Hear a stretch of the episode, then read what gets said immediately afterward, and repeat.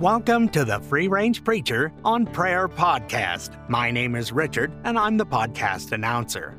In his sermon, A Prayer Hearing God, Jonathan Edwards wrote, Hence, we may learn how highly we are privileged, in that we have the highest revealed to us, who is a God that heareth prayer.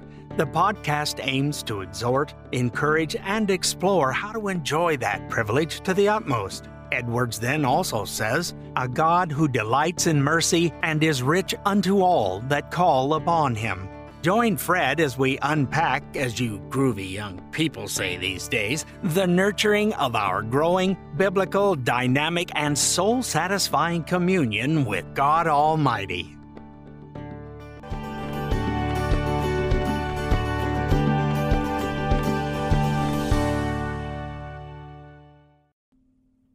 Welcome to the Free Range Preacher on Prayer podcast. My name is Fred, and I am the podcast host. This little devotional has taken a, a little bit of a turn than what I had planned. We are calling it Believers Are Saints, but Not Perfect Saints, because the subject of the passage we're going to look at was far from perfect, although he is a was a believer, is in heaven right now. And we've touched on this passage before right now, at this point in my life, with being retired, I have not only the time to work with people, but I also have the emotional freedom. I'm not tied up with the emotional things that took up much of my energy when I was on the job. And so I have more freedom, which is awesome. And I have been working with more people on well, two issues basically. One is just depression. You guys know, I've mentioned this before, that I struggled in my life with depression. Not so much anymore because of what God has done, but I have struggled with it. And then also, I know several people right now who are facing things in their life that they never thought they would face. And they are sad and it is scary. And in fact, all of us can could actually testify to that, couldn't we? For the last couple of years. And so I'm able to work with them. And it's a very bittersweet time in my life. It's bitter because I know the pain. I know the pain of struggling with depression. I know the pain of not knowing what's going on and asking God to help. Many of the people that I talk to at this point are expressing to me almost verbatim the exact words that I spoke to God years ago in the midst of depression and it hurts. I know that pain. I also know, as actually we all do, the pain of having circumstances in our lives which we never thought we would face, and wondering what God is doing and what is going to become of me and my family in these circumstances. And it brought to mind a particular passage that we're going to look at in Genesis, like I said, that we've looked at before. And as I was reading in First Peter recently, I saw again that Peter talked about in that little book, repeating things he had told the people he's writing to. And he said to for me to say those same things to you is no bother to me, and it is for your edification. And as we come back to this passage, I, I feel the same way in the same kind of light. It's not a bother for me to talk about this again. And we all need reminded and prayerfully, this will help because the passage we're going to talk about has become for me a tool taught by the Word of God, empowered by the Holy Spirit to use in every single circumstance and to use in the exercise of my faith. Faith is a gift. We have what we have. Romans says we're each given a measure of faith, but we are asked by God, I believe, to carry out that faith. And this passage we're going to look at from Genesis 42 is one of those tools that He has given me to use for many, many years now.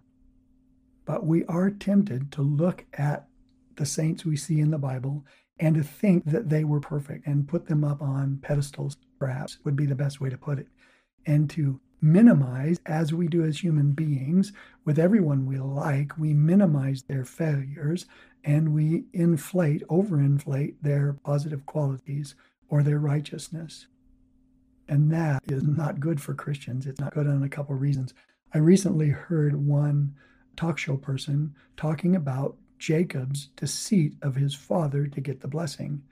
Now, this man is of a heritage that that would do just that, that would look at the Old Testament saints and minimize their sins and maximize their perceived righteousness. And he sort of has to do that because I have heard him say that his works are going to save him. So when you come to someone like Jacob, who he defended in his deceit of his father, that's a pretty natural thing because, again, for his own peace right now, even though the Bible is clear that our works aren't going to save us, but for his own peace, he has to find and overinflate the best of Old Testament saints like Jacob to overinflate their righteousness and to minimize their failures. Like I said, for us Christians, though, it is dangerous to do that. And it's dangerous for a couple of reasons. Because if Jacob was not a sinner in this way, and he didn't, he, he bore the guilt of lying to his father, we know that from Scripture. We can see that in Scripture. But when we do that, when we minimize their sins, the sins of Jacob in this case, for instance, it takes away from the glory of God. If he wasn't lying and he wasn't with evil intent deceiving his own father by his actions and his words, then when God brings him into the fold, Jacob would get the glory, not God. God's forgiveness wouldn't actually be forgiveness, it would be something Jacob earned. And so God's glory in forgiving such a sinner is taken away. Whatever Jacob did, he was deceiving his father. And when God forgives him, and when God brings him into the fold, and when God promises to be his God, it is pure mercy and grace that does that. Jacob didn't earn anything. We take away glory from God when we or when we do minimize the sins of the biblical characters that we read about. And it actually could have led to very great pride in the life of Jacob we see in Luke 7:47 that Jesus says this. He's talking about Mary, and he says, "For this reason I say to you, her sins, which are many, have been forgiven, for she loved much, but he who is forgiven little loves little." So when we minimize the sin sins of saints in the Old Testament and the New, we still glory from God, and we give them reason for boasting when there is no reason for boasting. So that's the first. We take away from glory from God and we give glory to ourselves when we minimize the sins of the Old Testament saints. Secondly, we take away the, the reality that when we sin and feel the guilt of that sin, there are two normal fleshly option, options. One is we're overwhelmed by grief, or we justify ourselves. And if we minimize the sins of the biblical characters, it's much easier to justify ourselves. Just like with this guy and Jacob, we could give ourselves tons of reasons for why we sinned the way we sinned and justify ourselves in it. And if we could justify his deceitfulness, we can justify ours. But more importantly, for the sincere, maturing Christian, we get overwhelmed with our guilt. And if we look at the saints in the Bible as perfect, our discouragement in our sin will be multiplied exponentially. All we have to do is read Hebrews 11 and all those men and women who are commended there, and then read about their sins in the Old Testament, and we see that their lives are a witness to their sins. And we are encouraged that if they are in heaven, forgiven, justified by God's grace, we are justified by God's mercies, the faith that He's given us. The perfection of their work and their characters is not the reason they're in heaven, and it's not the reason we're going to be in heaven. So when we look at David and Jacob, we have hope that even though we sin, we know we're going to be in heaven because God has given us those examples. So, again, the danger in looking at the saints as perfect saints from the Bible is we take away glory from God and we give ourselves glory or we condemn ourselves and we may even boast. So God gets the glory when he forgives sinners continually like he did. And we live by faith, take taking courage from those sinners who've gone before us. That great cloud of witnesses was a great cloud of sinners. Which brings us to our devotional. If you want, you can turn to Genesis 42. And it follows throughout the book of Genesis that the loss of Joseph obviously impacted Jacob's life negatively for the rest of his life.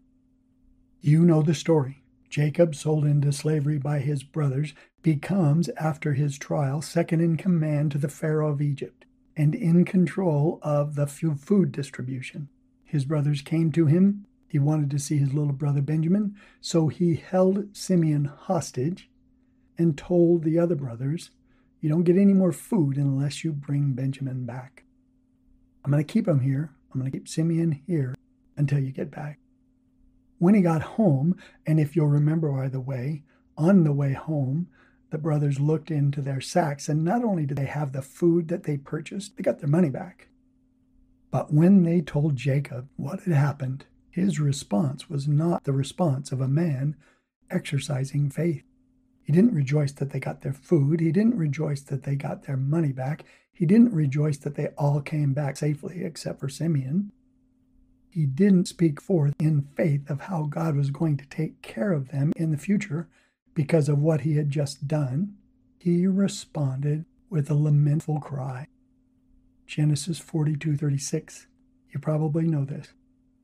And their father Jacob said to them, You have bereaved me of my children.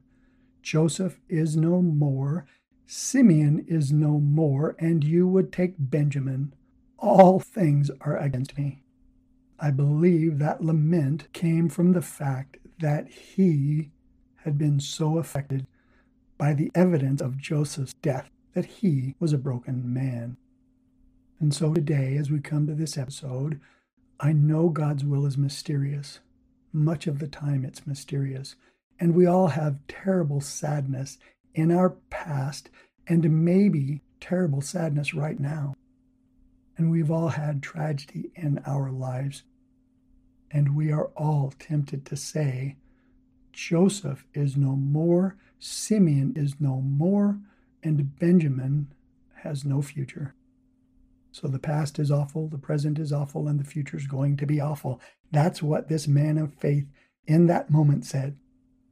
As I have been a Christian, alive in Christ now for much longer than before my salvation, I am more and more convinced that walking by faith, believing his promises, gives us the perspective opposite of the pessimism shown by Jacob here. And it spurs us to pray in faith.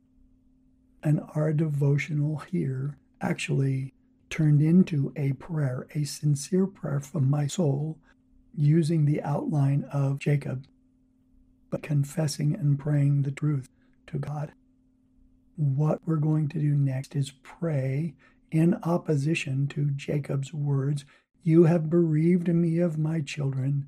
Joseph is no more, Simeon is no more, and you would take Benjamin. All these things are against me. And we are able to pray it. If you don't have experience on your side at this point, we have, and you and I have ample biblical evidence that we can pray in the face of terrible, scary times like this. So you might bow with me right now as we pray. Holy God, as is my habit, I do thank you for this beautiful day. I do praise you for the reality of our faith and the reality of your word. And Lord, we are all tempted to say, Joseph is no more. And there are things in our lives, Lord, that we have lost and those things are gone forever. But there is waiting for us an eternal weight of glory. And that eternal weight of, glory we cannot right now fully comprehend, but it is true because thou hast promised it. I will not see my earthly father again in this pilgrimage, the path that you have set before me. My faithlessness in the past and my sins have rightly and for the rest of my life tainted my reputation in the eyes of many. My failures in finance are true, and they have only been overcome by thy grace and thy mercies. Sweet Jesus, I can look back and I don't like the weaknesses of my life, but I know that thou hast used them, Holy God, for thy eternal purpose. And everything that I have lost and everything that I will never see again in this life, they are nothing compared to being broken and transparent, wholly forgiven, wholly sorrowful for my sin in thy presence. And even now in prayer, because of the humiliation that thou hast designed in my life and brought to this lowly slave of yours, I have prayed the prayer Turn thy gaze away from me that I may smile again before I depart and am no more. In the depth of my sorrow, in those times when I wanted to go home more than anything, turn thy gaze away from me that I may smile again, is what I prayed. And I am now privileged by thy holy mercies and thy providence and those trials that we've talked about to indeed smile again. You brought that to pass before my earthly life has ended. I am smiling again. Everything I once treasured, I now know is trash. And by thy power, those things will never again trouble my soul for want of them. Thou art my all in all. Thank you, Holy God, for the past. And sweet Lord Jesus Christ, I do not know where Simeon is now. And as I pray with my brothers and sisters, I don't know what is hurting them right now. I don't know what is making them sorrowful or afraid. But I know certainly that thou hast worked in the past and thou art working right now. Holy God, I have confessed over and over again sweet Jesus, the sickness that has been wrought in our world the last couple of years. I don't like it. Wherever it comes from, however long it's going to last, I don't like it. And Lord Jesus, you know from my soul that I am sorrowed and frightened by the death throes of my culture. I never imagined seeing it, and I don't know how these days have come upon us so quickly. And I know I'm not alone. Yet I do know thy promises. Thou hast told Habakkuk that you are doing something in our days that you would not believe if you were told. And you are working that way right now in my culture, even in the world. As Habakkuk continued, Thou art from everlasting, O God, Thou art my God, my Holy One. We will not die without hope. Thou hast appointed judgment on his culture then and on my culture now. And thou, O rock, thou hast established these times to correct. Thine eyes are too pure to approve evil, and thou canst not look on wickedness with favor. But thou, O Lord, art in thy holy temple. Let all the earth be silent before thee. I thank you also, Lord Jesus, that in this present circumstance, in these present sorrows, in this present sickness, thou hast told your church, Peace I leave with you, my peace I give to you, not as the world gives, do I give. Let not your heart be troubled, nor let it be fearful. And on the night of the most tragic moment in the history of the universe, it can easily be said, as you were talking to your disciples, you told them, as you tell us, These things I have spoken to you, that my joy may be in you, and that your joy may be made full. O Holy God, make us students of your word so that we know in our heart, minds, and with all our strength what thou hast spoken to us, and that we believe you, and that our joy, even right now, is full because we know thee. Holy God, I present to thee all my present hurts, all the hurts of your church everywhere in the world. We present our confusion and our fear, and we say we will walk boldly with thee, for thy calling and thy promises are sure. Holy God, just like in the life of Jacob, when everything we see right now brings us that fear and trembling sometimes. we know that when all is said and done, thine is the kingdom and the glory and the power, and in faithfulness thou wilt show thyself to be loving, kind, just, and the justifier of all those who have faith in thee, and that will be evident through everything thou art doing right now. Thank you, Jesus, that the past is not terrible. The, the past is has accomplished your will, and the future is not terrible. The future is accomplishing your will right now. And sweet Jesus, for all those concerns, like Jacob and his son Benjamin, calm our hearts and help us to remember that Benjamin is safe. As thou hast worked in us, thou wilt work in him, in our future. We know thee, the only true God, and thou holds the future. Whatever befalls us, even in the days to come, we know that thou wilt cause great joy. And as right now we are sowing in tears, the day will come, Lord, when we will eternally rejoice in thy righteous harvest. Thou hast planned it before the foundation of the world, and we know it will come to pass. I will say once more with thy household, with thy slaves, that we will live by faith and display to the evil systems, to the haters of God, to men and angels that there is a God in heaven, and we will by faith kiss the hand that afflicts and that will afflict, and that all thou art doing now and will do in the future for all thy people, Father, Son, and Holy Spirit, will produce eternal salvation through the gospel and through the blood of Christ, and it will produce in us the peaceful fruit of righteousness. And it will do that until you return. Everyone who loves the sight of your coming is being matured into that peaceful fruit of righteousness. Holy God, we call out with Jeremiah Remember my affliction and my wandering, the wormwood and bitterness. Surely my soul remembers and is bowed down within me.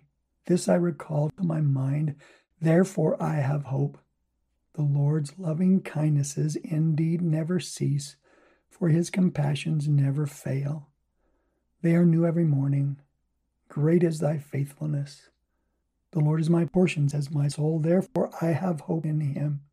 The Lord is good to those who wait for him, to the person who seeks him. It is good that he waits silently for the salvation of the Lord. It is good for a man that he should bear the yoke of in his youth. Let him sit alone and be silent, since thou hast laid it on him. Let us all put our mouth to the dust. Perhaps there is hope. O Lord, we know there is hope. We give our cheeks to the smiter. We are content with being filled with reproach. For thou, O Lord, will not reject forever. We know that if you cause grief, then you will have compassion according to your abundant loving kindness. Holy God, in the in our new inner man from the inside out, we know that you do not afflict willingly or grieve the sons of men. We present all this to you, Lord Jesus, past, future, and present, and we entrust all these things to Thee, to the Almighty God, the Creator of the universe, the Savior of our souls, belongs all praise and honor and glory from this time forth and forever. Amen. Be blessed, my family in Christ. Joseph, your past is not eternally dead. Simeon is not dead now. God is working. And Benjamin is a picture of the goodness of God that he has in our future. Together, let's keep seeking God in our prayers. Thank you for listening to this episode of the Free Range Preacher on Prayer podcast. We are praying God uses this episode in some way to encourage your communion with the Holy Savior to sustain your soul. Fred wanted me to tell you he's sorry if you've tried to contact us through Facebook or Twitter. His quote to me was, I don't understand either my Facebook page or Twitter. You can still contact us at freerangeprayer at gmail.com, and Instagram is still Free Range Ministries if you'd like to contact us there. I'm Richard Durrington and still available at durringtonr at gmail.com or visit richarddurrington.com. And until next time, we will pray for one another.